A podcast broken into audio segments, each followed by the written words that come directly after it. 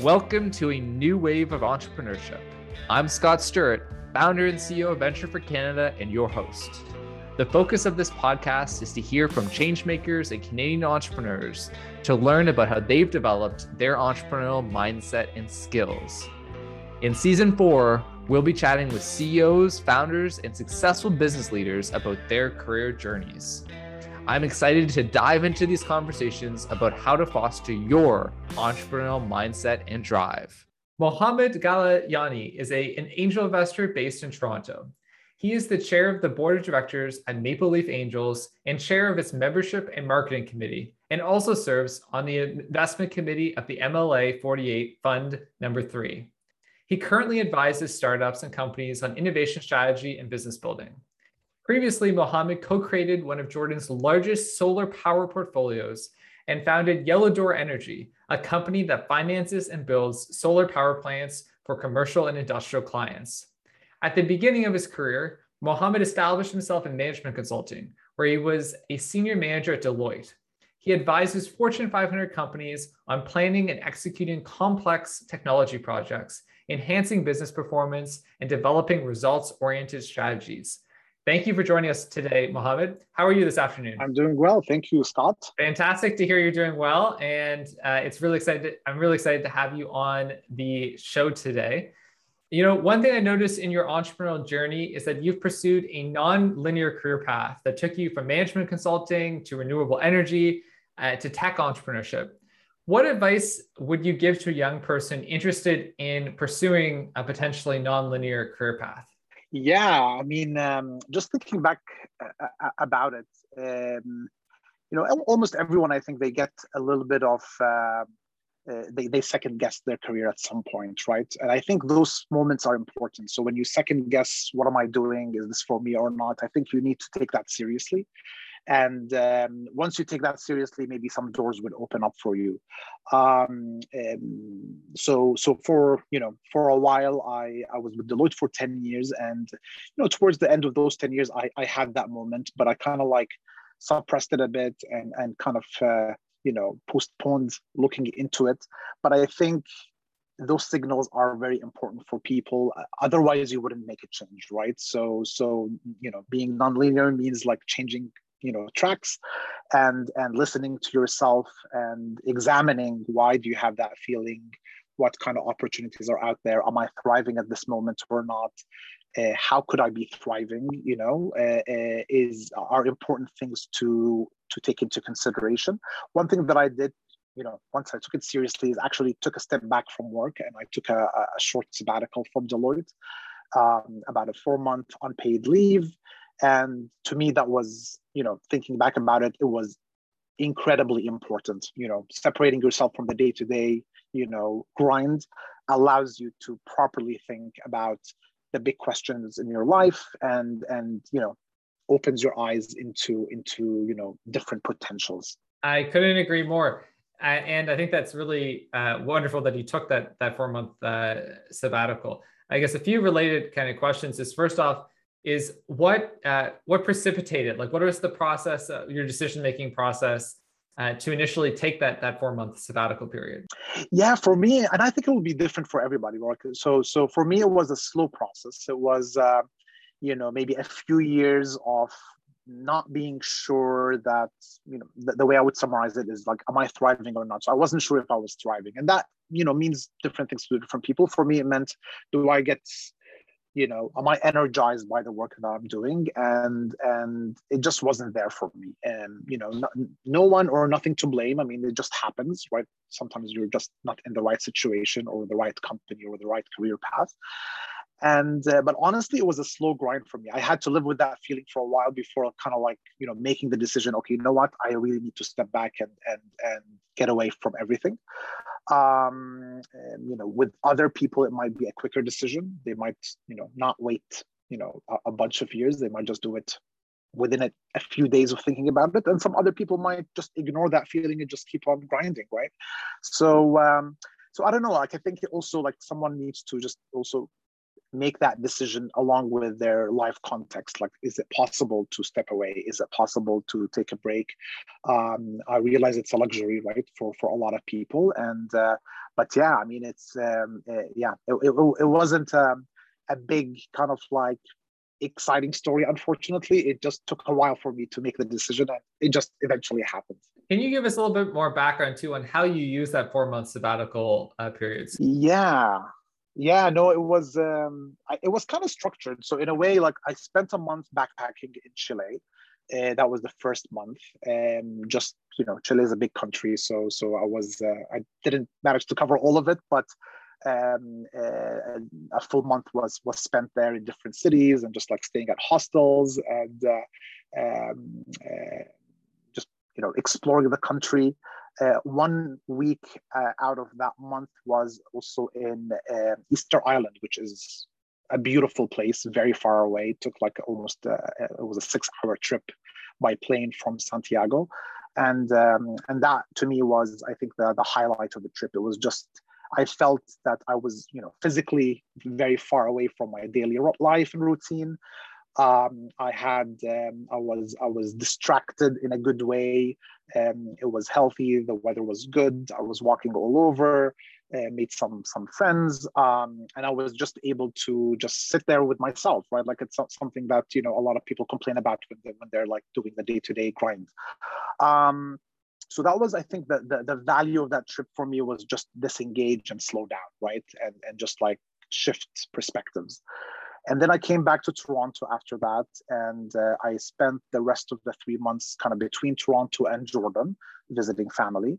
Um, and the way i spent those months is is just a, process of brainstorming. I was just like I, I had known in in in on easter island actually that that's it i need to quit and and move on like just try something new um, but the question was what would it be right? So uh, the rest of the three months were just brainstorming. So i ended up just meeting a ton of people and just coming up with ideas and um, ideas for new businesses or ideas of things I could be doing, uh, reconnecting with old, old friends um, who, who are doing different things in their lives and just like brainstorming with them. It was just like a lot of socialization, I guess, right? So, uh, I have a few other questions uh, about sabbatical, but first off, as a I'm a huge fan of Chile, so one of the things that I'm interested in, what, other than uh, Easter Island, uh, what, what are some other places that you visited during your your Chilean uh, trip?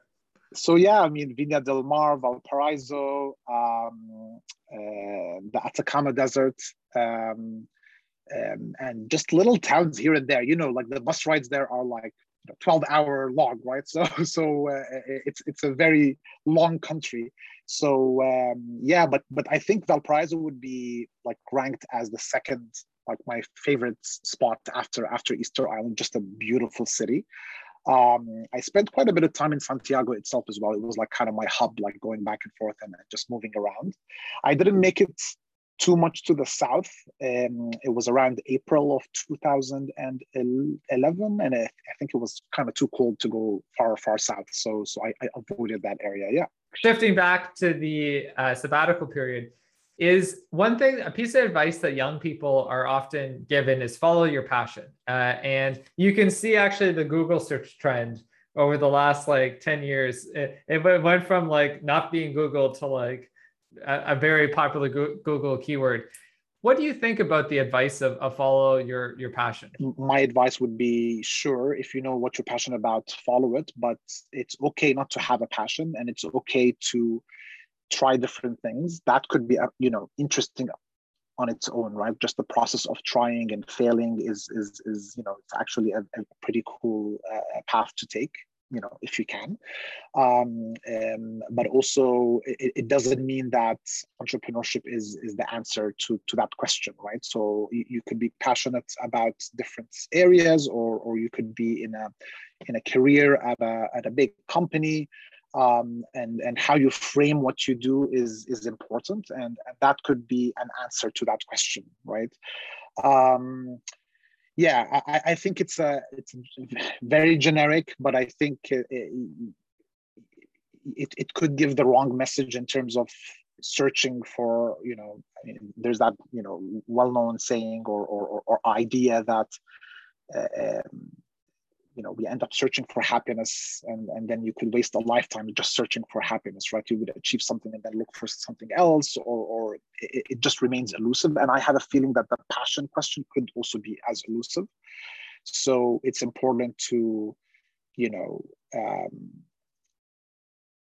reframe what you're doing i think is is is a, is a better strategy for young people and and keep trying to reframe, which could mean entrepreneurship, it could mean doing different things at your job, it could mean switching companies. I think the process of reframing is good, and and as long as it's kind of attached to your own kind of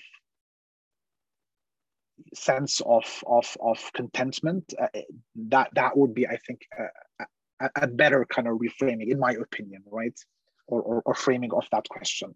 There's an excellent book that we often recommend Venture for Canada fellows check out called So Good They Can't Ignore You, which I don't love the title, but it's a career advice uh, a book that's actually, uh, in many ways, the, the title doesn't really describe the book, but the, the, the thesis of the book is that uh, sort of the young generation is being sold uh, uh, the wrong career advice by, by such an emphasis on follow your passion. Uh, to your point, most people, particularly when they're 22, don't know what their passion is. And uh, his thesis is that uh, rather than follow your passion, uh, focus on developing skills. And ultimately, how can you, you know, uh, think around what are the skills that you can create the most impact and frankly, you can be the most useful in the world and go and develop those skills. And along the way, you might find your passion, you might not. Uh, and, and that's perfectly uh, fine. What do you think of that thesis or, or advice? That sounds very good, actually. I mean, I'm uh, as you were describing it, I was just reflecting on my own kind of like what what I do, right? And uh, um, it does make a lot of sense. I think I think um, build building up good skills and and things that you're good at, but also that you somehow enjoy. I think would be would be a great approach. Um, so, for example, I enjoy myself just writing right? Like i just just a, a, few articles here and there. And the process of writing itself is not what i enjoy but what i enjoy is kind of like the background research i have to do about the article right? Um, so it's almost like studying a topic and then writing an you know what i think is my opinion of it or what i think is an interesting opinion of it right um, that to me is is just I just lose myself in that exercise and I lo- love it and I would like to get better at it as well. So so that's a skill I've been working on for a while and hopefully I'll, I'll keep keep at it. And um, and but I can't. It's hard to call a passion, right? Uh, you know, just it, it's a skill. It's it's something that you end up doing and hopefully, you know, as the book title, I guess, alludes to, you'll be known for it, right? Um, and you will not be ignored, and, and that would be something that that you can excel at and reuse in different contexts. Um, yeah, that sounds very good. Actually, that's that's a great. Um, yeah, I would love to read that book one day. I haven't read it yet, so so maybe I should. Shifting kind of gears uh, a little bit is that um, to the kind of topic of writing is you're an active angel investor. You're the chair of Maple Leaf Angels, which is one of, if not the largest kind of angel group uh, in, in the country uh, in terms of uh, dollars uh, deployed. And I was recently talking to a Venture for Canada fellow alumni who has an entrepreneur, runs a tech company. And he was talking about a trend where, you know, historically people, uh, entrepreneurs, when they've been looking to raise money, they've had a deck, like a PowerPoint deck with those different slides. And he was talking about the rise of, of investment memos, where basically there's no deck and it's just like a document and with like kind of uh, and it, I mean it's somewhat semantical, so somewhat just different form. But he was just talking about that evolution in presentation uh, from the more rigid. Um, everything has to be a PowerPoint. And, and the other thing, the interesting thing, the reason why I asked this, it relates to our earlier conversation, is an investment memo, which for background of listeners is more of like a document that's like like the Jeff Bezos philosophy for for meetings, like a six pager document that's like just goes through and is like an essay uh, uh, describing why a, business will be successful. It when you write a memo like that, it really tests your writing skills. And if you, I guess, in, if you're an investor, you're kind of looking at, at those those writing skills. So uh, when you're you, you've probably seen hundreds, if not thousands, of different pitches from from from entrepreneurs. A few questions. One is that are you seeing more of these investment memos come up versus the traditional kind of deck? And the second kind of related question is to what extent do you think writing skills uh, and, and, like the written communication uh, is an important skill for entrepreneurs to develop? I think the standard, um, at least maybe for the early stage companies that we see, is having a pitch deck. And I think that works well for us because the way we meet companies and and uh, take them through our deal flow process, it, pitch decks you know are, are are a better fit i think. It's it's you know visually you know better for our members to look at. Um, uh, it's it's it's maybe even though there are more pages in a pitch deck but maybe it's easier to kind of like digest and and go through. Um, so yeah I, I would say the pitch deck still is is a main uh, uh, ingredient of of the fundraising process in, in canada at least. That that I, i'm not aware if it's if it's changing here um, written skills extremely important. I think um, uh, you know during the pitch, of course, the the the verbal part of the presentation is important. You know, like just uh, the verbal communication skills, the presentation skills. You know, the level of confidence, uh, um, the type of types of things that someone says like will will make a big difference, but also a pitch that gets circulated around and and some some of our investors you know see the pitch deck without uh, uh, the founder you know uh, being around right? So having having a, a well written document um, and is important. And also like during the investment process there's a lot of you know lots of emails going back and forth a lot of written communication happening. So, you know, I, I think it's it's one of those skills that is important no matter what situation you're in, right? So, uh, and and honestly, it could could you know lead to a, a failed uh, deal uh, if if you know, there's no clarity if if if um, uh, you know if if someone just I mean there are sometimes complex ideas that have to be communicated so and we need to be able to as an entrepreneur to communicate them to the public right or to the investing public. One verbose unclear communication. If there's one thing that that will dissuade me from wanting to do dealings with somebody is very verbose uh, uh, communication and a skill of an entrepreneur i think which in many ways a huge part of their of an entrepreneur's responsibility as chief storyteller is how do you take a really complex idea or business operation and describe it very succinctly? And if you can't do it you're probably not going to be successful in that business. Shifting gears a little bit uh, to the kind of uh, last kind of part of, of our conversation which is kind of reflecting on, on your career and and life.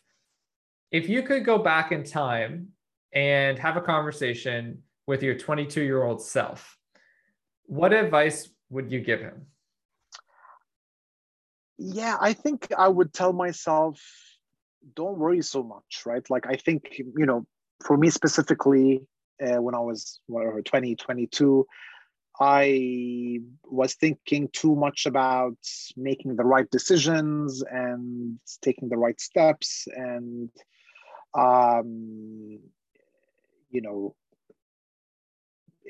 and and I, I think that was a waste of, of, of brain energy right? So i think i would tell myself don't worry make mistakes you know if you make a decision it doesn't have to be the right one now. You have plenty of time to kind of like course correct or try different things right? So um, um yeah and i think that that go, plays into a bigger part of i mean of my personality and i think also you know a, a, bunch of people have the same things that they they struggle with being present and they keep thinking about the future and get anxious about it and i was definitely like that at that age. Um still struggle with it a bit here and there but i think i'm a bit better. Uh but that's that would be my advice and i um, you know I, I see that in some so some, some like you know my nephews and nieces for example some of them are at that age now and they do kind of like stress too much about making the right choice whether it's college or work or career. And i'm like you know you just just do your best and don't worry right? Like yeah so what if you study the wrong thing now? Like you can you can go back to university again whatever like or, or you can switch companies or um, but yeah i mean encouraging myself to make mistakes and not worry too much about them i think that that would be the top advice yeah it, it's great advice. And um, one of the things I think that's interesting is a lot of entrepreneurial people tend to be very forward looking in the way that So I find entrepreneurial people tend to be much more prone to anxiety than to, to depressive, which is depressive tends to be more backward looking, more in terms of looking back, thinking about things that have already kind of happened. And certainly I relate uh, from a, I would say I'm a very forward looking person.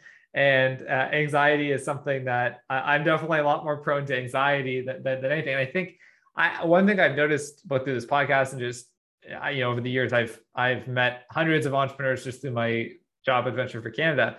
And uh, I, I, find that many entrepreneurs are very highly anxious people. And uh, it's an interesting thing around balancing that anxiety, which can be a great driver, but how to, it can also become extremely debilitating at a, at a certain point.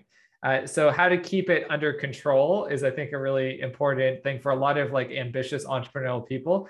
And uh, to admit anxiety yeah, and to really keep that anxiety at a certain level. I think the second thing, which relates to what you talked about earlier on, is is the importance of uh, young people just going with the flow sometimes. And I'll bring this back to to a thing that, that you talked about, which is you had that brunch in Toronto uh, with that contact, and that spawned this whole engagement in solar power.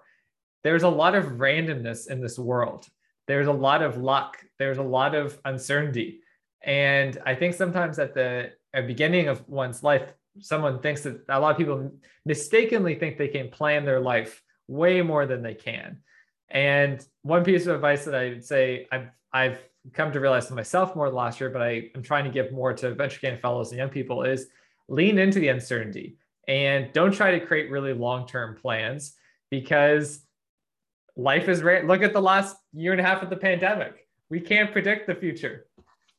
Yes, totally, totally. Yeah, it is random, and I think, um, and and we have to realize like another thing, you know, another way of saying it is that the world is open, like it, it's full of doors, right? That that you know might open to you, right? So. Um, um, and, and, the only ways that you will see those doors or have them open or, or have them shut and then open another one for example is is yeah you need to embrace that like you need to not be afraid of it um, fear will always be there actually sorry about that like we will always be afraid it's okay to be afraid but it's uh, um, opening yourself up to possibilities i think is, is a great thing especially if you are an entrepreneur if you are um, um, keen on discovering you know uh, what you want to do in life and and and you know you're unsure about what you want to do then then definitely uh, being open to change and being open to those you know interesting conversations that might lead somewhere else is is is a good skill. Now you know that might not work for everyone uh, uh, but but i you know it definitely worked for me and and i feel it could work for many entrepreneurs. Yeah those are three great books. We've asked this question, uh, well, probably it's the last 10 or 15 guests, uh, but Shoe Dog is definitely, I think, the most uh, frequently cited book. So for our listener, for frequent listeners, uh, it's one that you'll definitely hear. So I won't talk about it, but it is a great book. Um, super forecast. It's actually the first time anyone has recommended that book. I have read it as well. It is fantastic, uh, and I think a lot of really good insights, uh, especially about how, frankly, experts or supposed experts uh, can often be really bad at predictions and are often not held accountable. Uh, and uh, instead, just sort of teams of random people with certain mindsets uh, can actually be way better at predicting things uh, than the people who have a huge amount of expertise. And is it also an argument in many ways for the importance of being a generalist? Uh, there's another great there's a great book called Range by David Epstein, where he cites a lot of super forecasting's work. Uh, also a really good book. Uh, and um, yeah, I think that it, Brad. So the final book, which is uh, Venture Deals, uh, which I have here, I actually have not read in detail because I'm not an, an ex, far from an expert in venture capital, but I have read other works by Brad Feld, in particular a great book called Startup Communities that and uh, the Startup Community Way. That if you're interested in learning more about startups and uh, just he is a prolific writer, he's written a lot of different books, and he's also if you're interested in learning more about Brad Feld, there's a great like three hour podcast interview uh, with that Tim Ferriss does with Brad Feld. And I think it's one of the most interesting entrepreneurship interviews. He's just such a humble, thoughtful, uh, creative person. One of the founders of Techstars, uh, also been a really successful software engineer. really honest about the challenges he's experienced in his life, especially uh, even the context of having a huge amount of uh, professional uh, success and uh, really, really great books. So I appreciate the recommendations. Mohammed, it has been a pleasure from chatting about your Chilean travel experience and the importance of sabbaticals uh, for kind of opening your eyes to, to new uh, possibilities. We have talked about a lot of different topics and a lot of different lessons for listeners. Thanks so much for coming on the podcast today. That's it for this week's episode of A New Wave of Entrepreneurship. Stay connected with us via our social and our email list. Subscribe to us in your favorite podcast app so that you don't miss our next episode. If you have feedback on today's episode, tweet us at Venture4Canada. That is Venture, the number four, Canada, or email us at podcast at Venture4, that's spelled F O R, Canada.ca. We'd love to hear from you. Thanks for listening. I'm Scott Stirrett, and until next time, stay safe, stay motivated, and stay grateful. A New Wave of Entrepreneurship is produced by Juanita Lee Garcia and Latifa Farah. Editing and mixing also done by Latifa Farah. Erica Ormanston is our editorial assistant. Mark Wallach and Premium Beat own the copyright and publishing rights related to the song used in this podcast.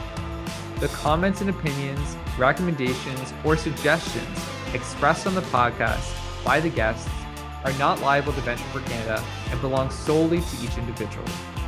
Any information provided stated by our guests and our host is independent of Venture for Canada. A new wave of entrepreneurship is a Venture for Canada brand, and all content is owned by Venture for Canada. If you'd like to use our content, please reach out to us at podcast at venture4, that's spelled F O R Canada.ca.